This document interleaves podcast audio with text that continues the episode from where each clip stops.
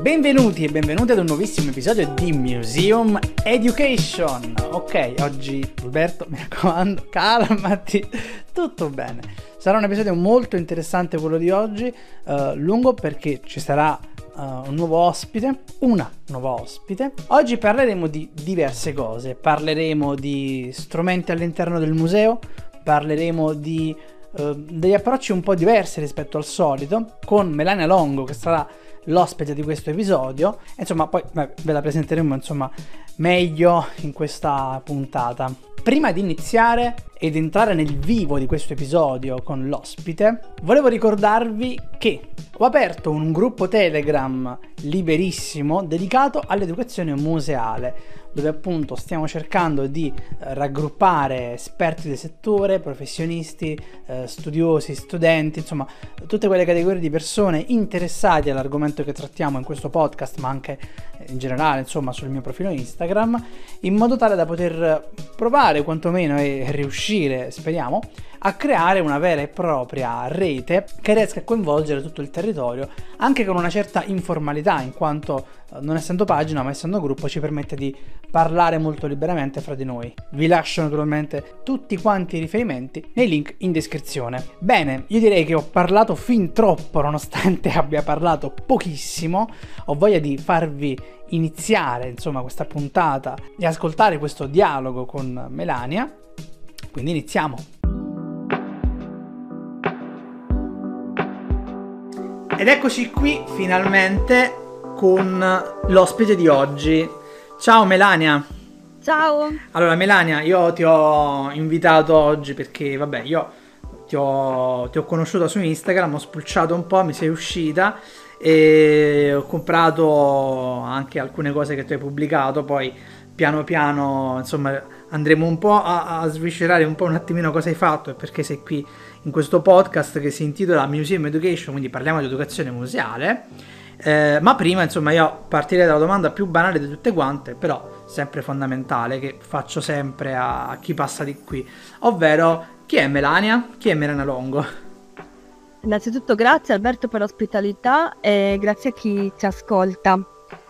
Io mh, mm, sono una educatrice museale, mi occupo di mediazione del patrimonio culturale, appunto nello specifico museale. Faccio questo lavoro da una decina d'anni, insomma qualcuno in più. E, mm, ho iniziato studiando uh-huh.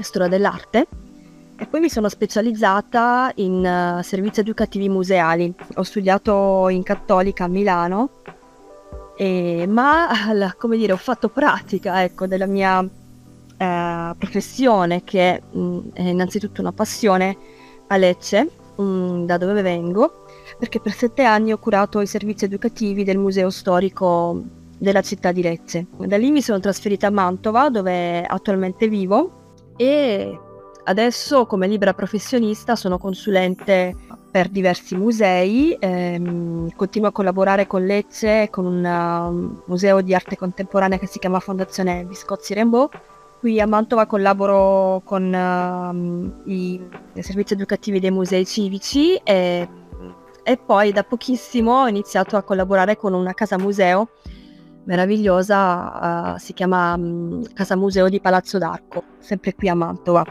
Bene, bene, vabbè, tu poi oltre, oltre questo in realtà stai insomma anche facendo delle pubblicazioni. Io in realtà, vabbè, accennavo prima, ti ho conosciuto anche eh, grazie ad una pubblicazione, ovvero Quante storie per un quadro, che uh, vorrei raccontarlo, però vabbè, ci sei tu, io ti direi, insomma, inviterei a te a raccontarlo perché è un, un libro che, diciamo, a me ha colpito molto perché non è semplicemente un libro, è qualcosa che, che ti fa entrare poi all'interno anche di una dimensione molto più attiva e molto più anche vicino a quelle che sono delle pratiche educazione museale, diciamo anche contemporanee. Sì, assolutamente sì.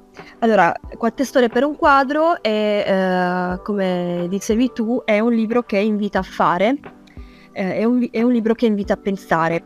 Eh, quindi è un libro con una parte scritta, ma anche con uh, un importante ehm, apparato di figure. È un libro a figure è pubblicato nella collana Pippo, piccola pinacoteca portatile, pubblicata dall'editore Topi Pittori. Potremmo definirlo un quaderno operativo, eh, quindi uno strumento di lavoro non solo per uh, uh, i bambini e i mhm. ragazzi, ma anche per gli adulti che hanno voglia di avvicinarsi um, alle opere d'arte con uno sguardo nuovo, di riscoprire una sensibilità um, diversa, soprattutto di, di, provare a stare vicino al patrimonio uh, in maniera non frettolosa e soprattutto non per fini utilitaristici, cioè devo studiare l'argomento perché devo fare un compito, perché la prof mi deve interrogare. È un libro che viene dalla mia esperienza appunto di di, di studiosa uh, di pedagogia del patrimonio culturale, quindi di come stiamo al mondo uh, e di come ci relazioniamo a quello che abbiamo intorno. Quindi in queste pagine, ehm, 40 pagine credo saranno, forse un po' di più, ora non ricordo, ho cercato di condensare un po' ehm, la mia esperienza appunto vissuta sia con i ragazzi ma anche con, con gli adulti. Perché spesso anche gli adulti, gli adulti educatori sono alla ricerca di, mh, mm, di spazi di confronto, no? In cui poter eh, ripensare il modo di usare, ecco lasciami passare questo termine, usare, um, usare le immagini. D'altronde eh, viviamo, ehm, diciamo, un tempo che ormai mm, possiamo dire, insomma, da quando Calvino ha scritto eh, le lezioni americane, da 40 anni, no? Eh, siamo, uh, viviamo un momento, un eterno presente fagocitato dalle immagini e quindi le usiamo in tutti i modi, in tutte le salse, ma paradossalmente, eh, appunto, quando siamo vicino alle immagini, stiamo di fronte alle immagini, um, siamo superficiali, frettolosi, um, cioè ci limitiamo a dare um, un semplice sguardo e pensiamo che dare un'occhiatina Uh, come accade proprio no? usando um, per esempio i social, uh, sia sufficiente per comprendere qualcosa.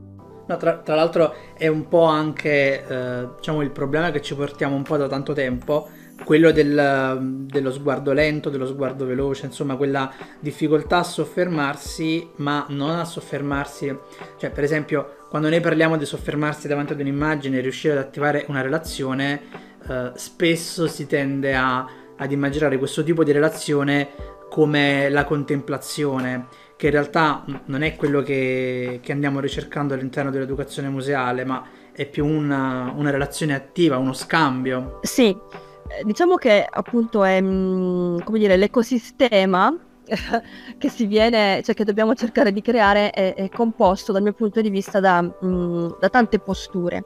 Quindi sicuramente eh, la contemplazione mh, mm, è necessaria, no? ma appunto non può bastare perché eh, volenti o nolenti quando guardiamo un'immagine, quindi quando guardiamo un'opera d'arte che di per sé è um, un documento visivo eccezionale, potente, eh, in qualche modo dentro di noi accade qualcosa. Eh, la parte difficile sta a eh, riconoscere questo qualcosa, questo movimento che nasce dentro di noi, che può essere a livello emotivo o a livello cognitivo. Quindi contemplare eh, va bene, ma anche, ehm, come dire, attivare, cioè dare forma a questo movimento, no? a quello che dentro di noi ehm, si sta trasformando, che vuol dire anche eh, riconoscere di avere delle idee, di avere dei pensieri, di avere dei sentimenti e, e avere voglia allo stesso tempo di, mh, mm, di, condividere, quindi offrire uno spazio per la condivisione, per, la, per portare fuori appunto quello che si pensa, quello che si prova e provare a rinegoziare. Sì, tra l'altro vabbè, eh, riprende secondo me anche appieno, io, io, vabbè lo dico spesso perché poi sono fissato, no? ehm, la, il significato diciamo dal latino della parola educazione, cioè proprio condurre verso l'esterno in molte... Cioè, secondo me bisognerebbe fare una campagna per restituire il valore alla parola educazione perché oggigiorno no, se, se, la paragoniamo spesso anche a, all'autoritarismo scolastico uno immagina la scuola come un rapporto verticale, un rapporto di trasmissione e basta invece può essere qualcosa di, di molto più ecco, di, di crescita, di, di condurre verso l'esterno, di trasformare anche.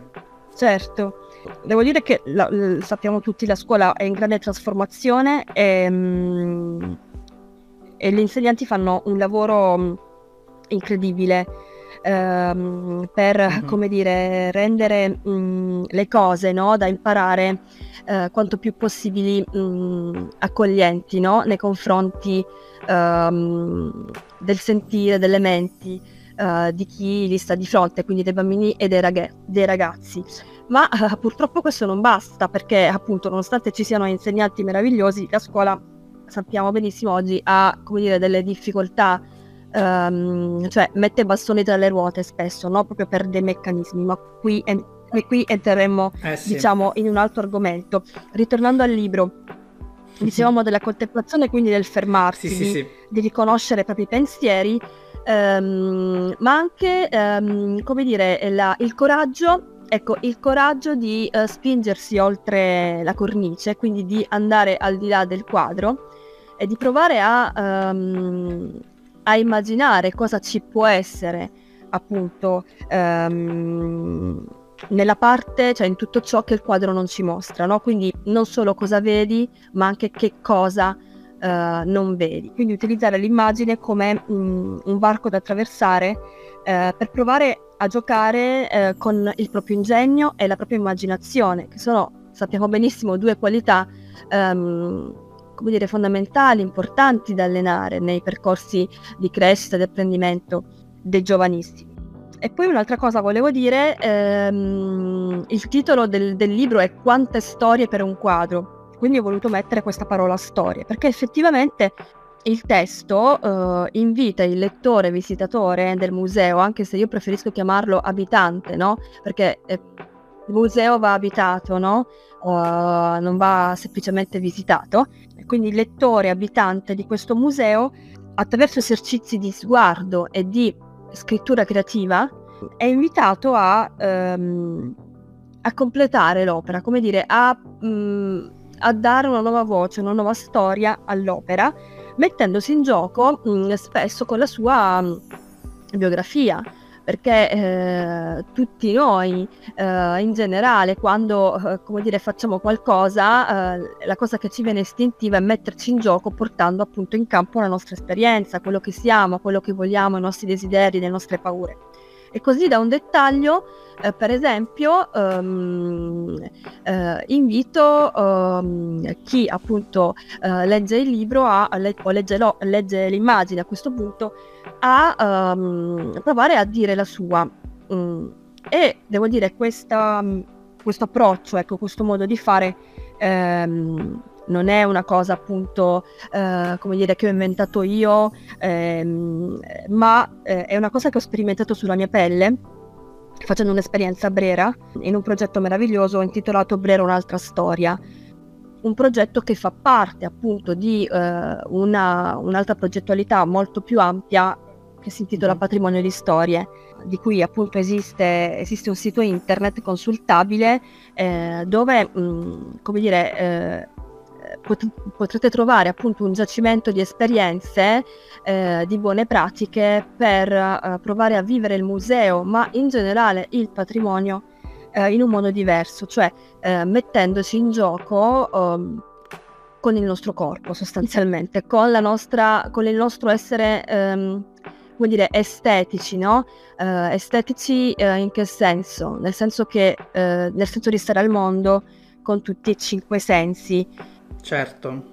No, tra l'altro è una, una, cosa che abbiamo affrontato anche nell'episodio, eh, non lo scorso, ma quello precedente con Marco Peri, perché in realtà poi alla fine eh, ci si dimentica spesso, no? Che alla fine nel momento in cui siamo davanti a un'opera, ma in realtà nel momento in cui siamo davanti a qualsiasi elemento, è inevitabile metterci del nostro, perché vuol dire ognuno ha il proprio sguardo sul mondo e automaticamente ognuno vedrà le cose in modo diverso, quindi un'opera per ogni persona avrà uh, dei modi diversi di arrivare, dei significati diversi, insomma susciterà sempre qualcosa di diverso e l'unico modo poi per riuscire effettivamente a concretizzare è mettersi in gioco. Sì, sono, mm, sono d'accordo. Io credo che um, restituire uh, o ricostituire um, uno spazio uh, per il pensiero quando stiamo al museo oppure anche quando stiamo banalmente in una piazza, no? nella piazza del nostro mh, mm, paese e ehm, cercare di, ehm, di, essere dei lettori sensibili ehm, di quello che ci accade intorno è un ottimo punto di partenza.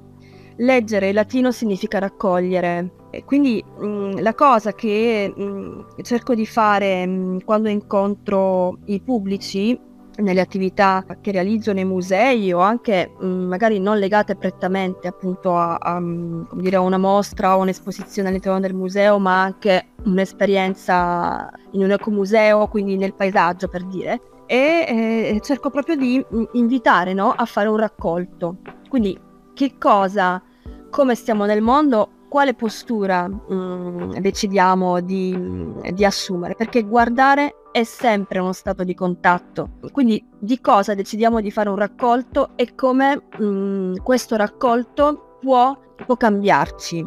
No, questa è una cosa veramente molto bella. Sul, sulla parola leggere come raccolto non mi ero mai soffermato, è, è meravigliosa. Ehm, ti volevo chiedere anche un'altra cosa, una cosa che a me ha colpito molto, e vado, vado avanti, proprio spedito, eh.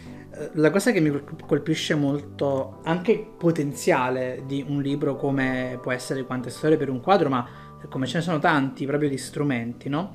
È proprio il potenziale di poter entrare. Tu prima hai detto, no? Anche la, la dicitura abitante-lettore, quindi il lettore del libro è anche abitante del museo e il potenziale dello strumento che può essere utilizzato all'interno del museo. Spesso vediamo anche una certa difficoltà magari a creare delle situazioni eh, laboratoriali o comunque didattiche all'interno dei spazi museali, cercando poi, cioè, vediamo che si inalberano alcuni dipartimenti didattici in delle cose di una complessità a volte anche inutile, quando secondo me ci sono degli strumenti, come può essere il tuo libro, ma anche dei giochi, insomma, ce ne sono tantissimi che volendo hanno quella libertà tale da poter essere inseriti in un contesto eh, e poter essere utilizzati come punto di partenza per ecco, avviare delle relazioni. Sì, allora eh, c'è da dire una cosa, eh, che eh, io da sempre ho utilizzato dei supporti possiamo dire cartaceo, comunque dei libri, dei libri a figure nelle mie attività. Mm, devi sapere che eh, nel Museo Storico di Lecce ho creato ehm, non solo uno spazio del fare, eh, ma ehm, uno spazio del pensare. Ho creato naturalmente non da sola, ma con l'associazione eh, con cui ho messo sui servizi educativi del, um, del museo che si chiama LEDA, eh, Laboratorio, ah, educativi, sì, sì. Laboratorio Educativi e Didattici per l'Arte. La conosco. Avevamo creato una, uh, un atelier appunto, uh, dove però le pareti erano completamente, possiamo usare questo termine, rivestite o comunque uh, abitate, ecco, riuso questo termine, abitate da uh, libri a figure. Questa, diciamo, piccola biblioteca l'abbiamo chiamata Biblioteca d'arte. Mm, sì, per chi vuole approfondire ho scritto anche un... Um, ero stata intervistata da Giovanna Zoboli sul blog dei Toppi Pittori per raccontare questa esperienza, perché... Um, diciamo per gli anni in cui era stata realizzata, quindi parliamo di eh, sì, sette anni fa, ehm, era qualcosa di, mh, mm, come dire, di nuovo, no? Eh, cioè avere una mh, mm, ricca selezione, una densa selezione di albi illustrati eh, di editoria internazionale poi, eh, non solo sul tema dell'arte, ma in generale libri a figure, quindi mh, mm, diciamo, mm, si tratta di dispositivi eh, come dire particolarissimi no? che mh, mm, lavorano sull'interazione tra eh, testo e immagine, eh, tra qualità della carta, tipologia di libro e, e via, via, dicendo. Quindi dei dispositivi molto potenti per come dire amplificare a volte eh, diciamo, la portata di alcuni percorsi educativi che andavamo a progettare tantissimi libri a figure che affrontano appunto il tema dell'arte eh, ma per esempio mh, noi potevamo andare ad utilizzare libri insomma, sul tema delle foglie piuttosto che uh, libri illustrati di biologia o di astronomia, insomma libri di tutti i tipi, no? per tanti tipi di lettori. Quindi utilizzare un supporto va bene assolutamente, perché no? Uh, anche perché eh, diciamo la cosa interessante dal mio punto di vista è come dire è esplicitare eh, rendere chiaro come eh, in fatto di cultura è tutto interconnesso. Quindi se c'è una storia che mi può um, aiutare a raccontare il perché le foglie cadono o quanti tipi di texture esistono intorno a noi perché non utilizzarlo? Quindi è perché non intrecciarlo a, um, ad un percorso espositivo o ad una mostra. Per esempio, faccio un esempio appunto ultimo per la casa museo uh, di Palazzo d'Arco, mh, mm, essendo una casa museo, ho, ho strutturato un percorso che mh, mm, parte dal tema della casa un progetto uh, per bambini piccolissimi della scuola dell'infanzia. Quindi questo progetto cosa, cosa succede? Mm, inviti- invitiamo i bambini a riflettere su cosa è casa. E naturalmente, eh, parlando di un pubblico, come dire, così particolare, ehm, ho pensato bene di avvalermi eh, del supporto appunto di questi alleati. Per me libri a figure, eh, ma in generale libri di poesia, libri di filosofia, libri di antropologia, uh, sono degli alleati che possono in qualche modo mh, mm, illuminarmi oppure farmi nascere nuove domande, uh, mettermi in discussione, insomma sono delle possibilità per espandere le potenzialità uh, di un'idea. Ok, perché appunto anche noi educatori eh, siamo in perenne formazione, no? Cioè non possiamo pensare di aver imparato delle cose e quelle cose bastano, vita natura durante. In realtà sappiamo benissimo che proprio perché l'arte è cosa viva, il patrimonio, la cultura è cosa viva, abbiamo bisogno anche noi di, um, dire, di tenerci vivi, no? di tenere vivo e sveglio il nostro pensiero, la nostra sensibilità per far brillare no? per uh, quei contenuti. No, sono assolutamente d'accordo. Tra l'altro, sai, proprio uh, in queste settimane sto progettando anch'io qualcosa per bambini molto piccoli, partendo dal, dal concetto di, di, casa, insomma, eh, molto immerso nella natura. Vabbè, poi, poi magari ne, ne, parliamo in un altro momento. Però... Vabbè, infatti, a proposito di questo, poi eh, scusami, non ho, vai, vai. non ho finito il discorso, cioè eh, c'era il legame con i libri di figure. Quindi al di là, um, naturalmente, i bambini uh, vivranno um, un percorso di visita attiva, no? Uh-huh. Quindi coinvolgente attraverso come dire, la narrazione di una storia, ma essendo proprio una casa, questo palazzo, um, visiteremo la cucina, la sala per esempio dove uh, il conte Francesco Antonio um, invitava i suoi amici politici e fumava, quindi la, la stanza del fumo, eh, la stanza del pensiero, piuttosto che la stanza dei ritratti. Quindi ogni stanza ha la sua specificità al di là di vivere, quindi le stanze eh, sollecitando nei, mam- nei, bambini delle idee, delle suggestioni, utilizzerò degli albi illustrati, quindi delle, proponendo delle letture sul tema della casa. Quindi in questo caso eh, il libro a figure mi servirà, appunto lo utilizzerò nell'accezione più nobile di questo termine, per mediare dei contenuti. Beh, mi sembra esattamente quello che intendevo, cioè alla fine sì, lo strumento al servizio senso positivo chiaramente. E, um, mi interessa molto, poi vabbè, naturalmente nei link in descrizione della puntata metterò tutti quanti i link, andate a seguire, poi spero metterai anche queste su Instagram perché mi interessa molto in prima persona vedere anche come, insomma, le reazioni, poi soprattutto il pubblico piccolo è, se, se, c'è da essere spietati sono spietatissimi se vogliono esserlo. Quindi sono i giudici più, più pericolosi. E, ehm, ne so qualcosa perché ho un bimbo di 4 anni. Ah, ah bene, bene, quindi vabbè. Eh sì. e, vabbè, puoi sperimentare a casa direttamente con lui, allora cavia diretta. Ascolta, proprio su appunto la tenera età, io mm, ti faccio quest'ultima domanda. Um, io ho visto recentemente hai fatto proprio delle attività per neofamiglie, quindi dei progetti con uh, una fascia particolarmente piccola, insomma, comunque molto particolare di cui in Italia insomma secondo me c'è un grande bisogno e soprattutto c'è, c'è, c'è, molta poca attività in questo senso. Se ti va di raccontarci due cose.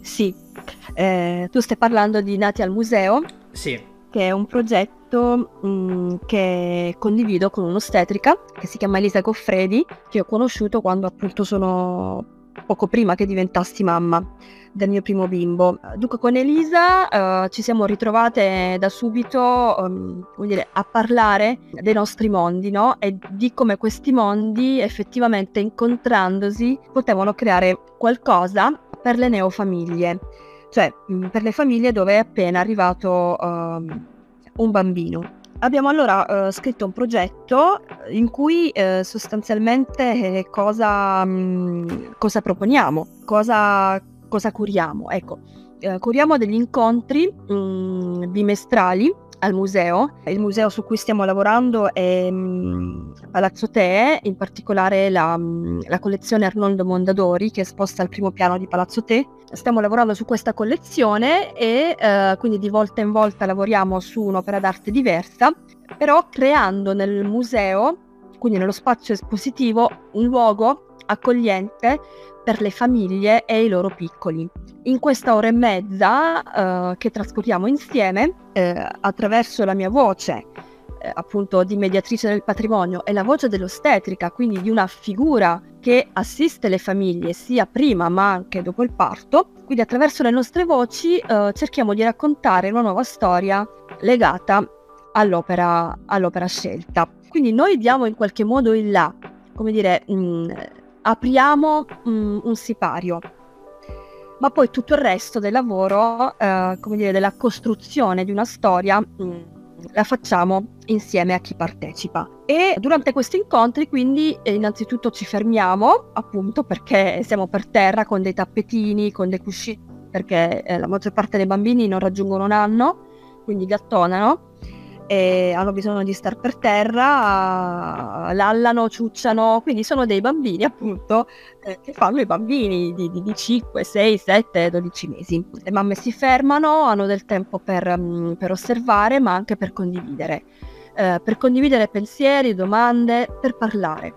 Ma la cosa, come dire, fondamentale è che noi guardiamo una sola opera d'arte Molti quando abbiamo iniziato ci mm-hmm. chiedevano se eh, si trattava di visite guidate, se col passeggino si poteva entrare, insomma domande proprio legate più alla logistica. Noi non offriamo una visita guidata ma offriamo un momento, come dire, uno spazio di scambio parentale, uno spazio di accoglienza dove ognuno può portare la sua esperienza mh, mm, e può raccontare anche magari eh, di come sta vivendo, cosa sta vivendo, cosa significa essere diventata mamma, papà. Questo è un progetto um, che rientra in un panorama più complesso che chiamiamo mh, mm, di welfare culturale.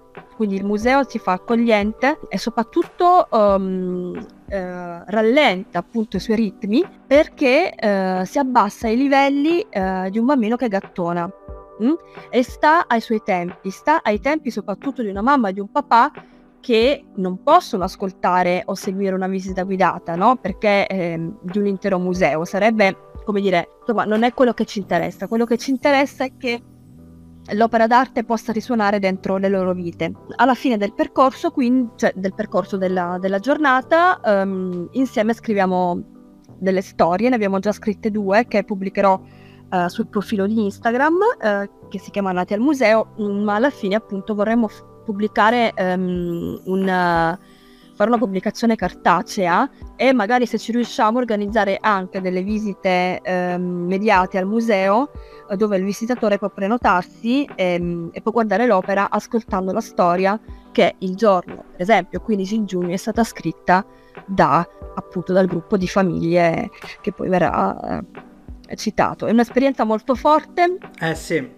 E, ehm, molto forte perché eh, io faccio questo lavoro da, da, tanto tempo, ho lavorato anche con i bambini del nido, ma lavorare con le famiglie, cioè offrire alle famiglie uno spazio di confronto, cioè di racconto di quello che loro stanno vivendo in un momento molto particolare, diventare genitori è, è qualcosa che ti cambia per sempre.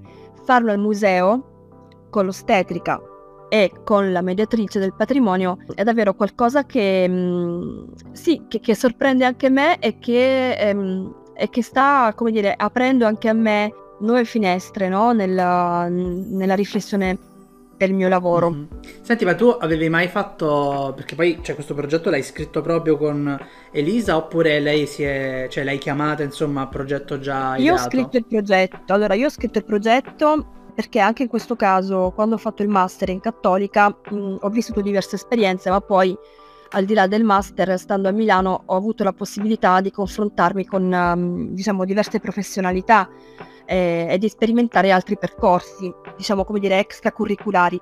Quindi ho vissuto sulla mia pelle delle cose che mi hanno completamente proprio fatto vedere in un altro modo il mio lavoro. Eh, perché, come dire, a, um, all'inizio, agli esordi, eh, il mio approccio mh, mm, era f- mm, fondamentalmente ehm, come dire, legato al fare, venendo anche da uno studio approfondito, una formazione specifica su Bruno Munari, quindi giocare con l'arte, naturalmente il mio focus era il far fare con le mani, che non è una cosa sbagliata, anzi è sacrosanta perché la mano è un modello cognitivo, quindi se io faccio mi metto in gioco, quindi in qualche modo mi trasformo.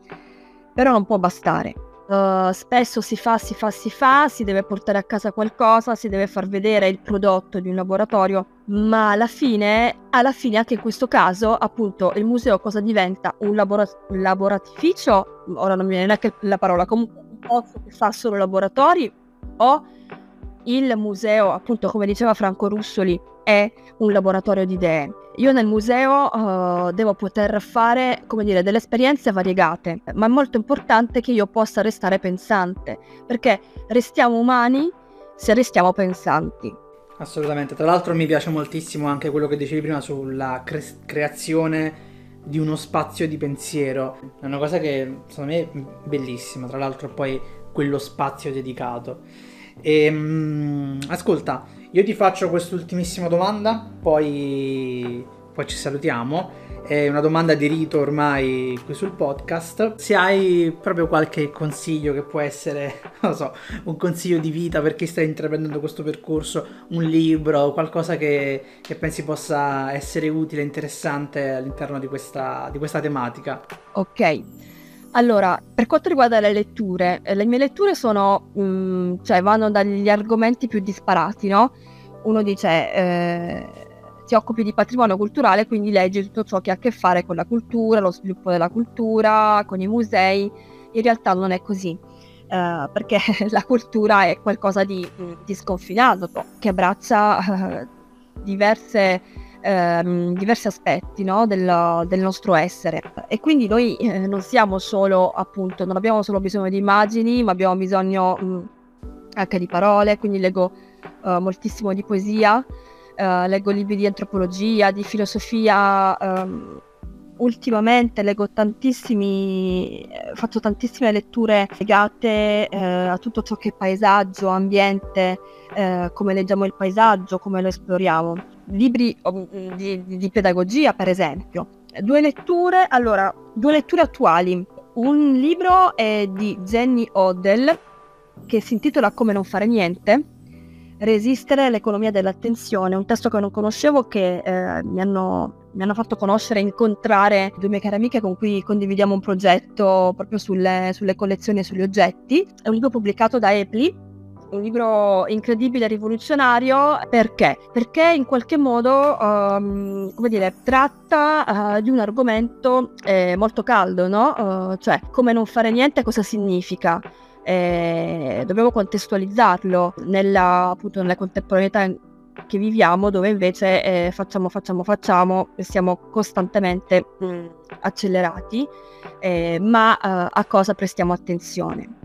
Quindi una lettura che consiglio molto piacevole, ma soprattutto molto ricca, ecco, non è ehm, cioè molto densa di spunti di, e di riflessioni e l'altro invece eh, è un libro che è stato mh, ripubblicato di recente da Vallecchi Firenze, è un libro di, del grandissimo maestro Federico Moroni che si intitola Arte per, per gioco. Federico Moroni è stato mh, un maestro in una scuola elementare in un paesino dell'Emilia Romagna eh, di Bornaccino. Per lui eh, la cosa più importante per i suoi bambini, bambini che vivevano eh, in campagna, quindi che mangiavano le mucche piuttosto che aiutare il papà o la mamma nell'orto, eh, lui la cosa più importante era far disegnare i bambini.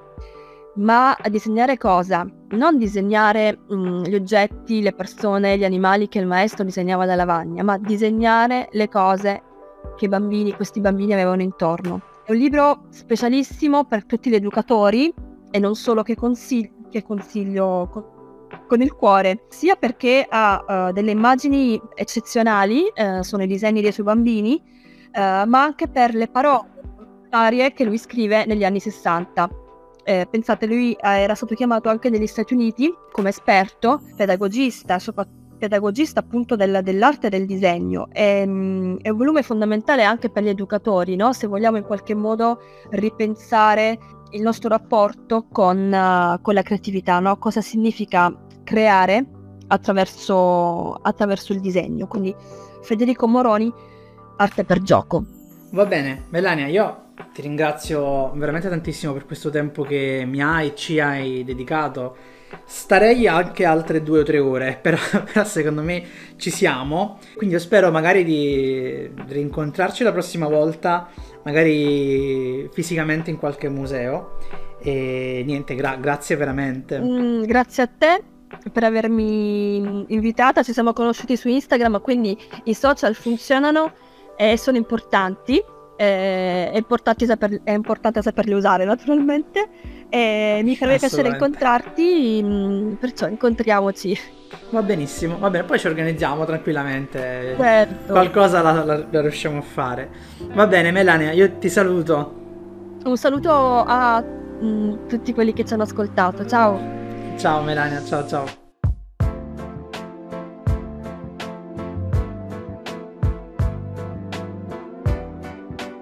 Bene, per questo episodio oggi è tutto.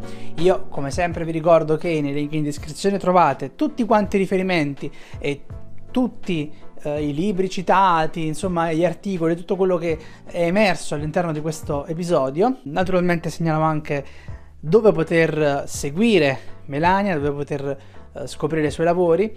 Uh, vi ricordo sempre anche del gruppo Telegram, quindi questo spazio che appartiene a noi e che cerchiamo di condividere il più possibile. Trovate tutto quanto sempre nei link in descrizione. Noi ci vediamo domenica prossima, sempre alle ore 12. Non posso ancora dirvi con quale argomento, perché forse non lo so neanche io, chissà.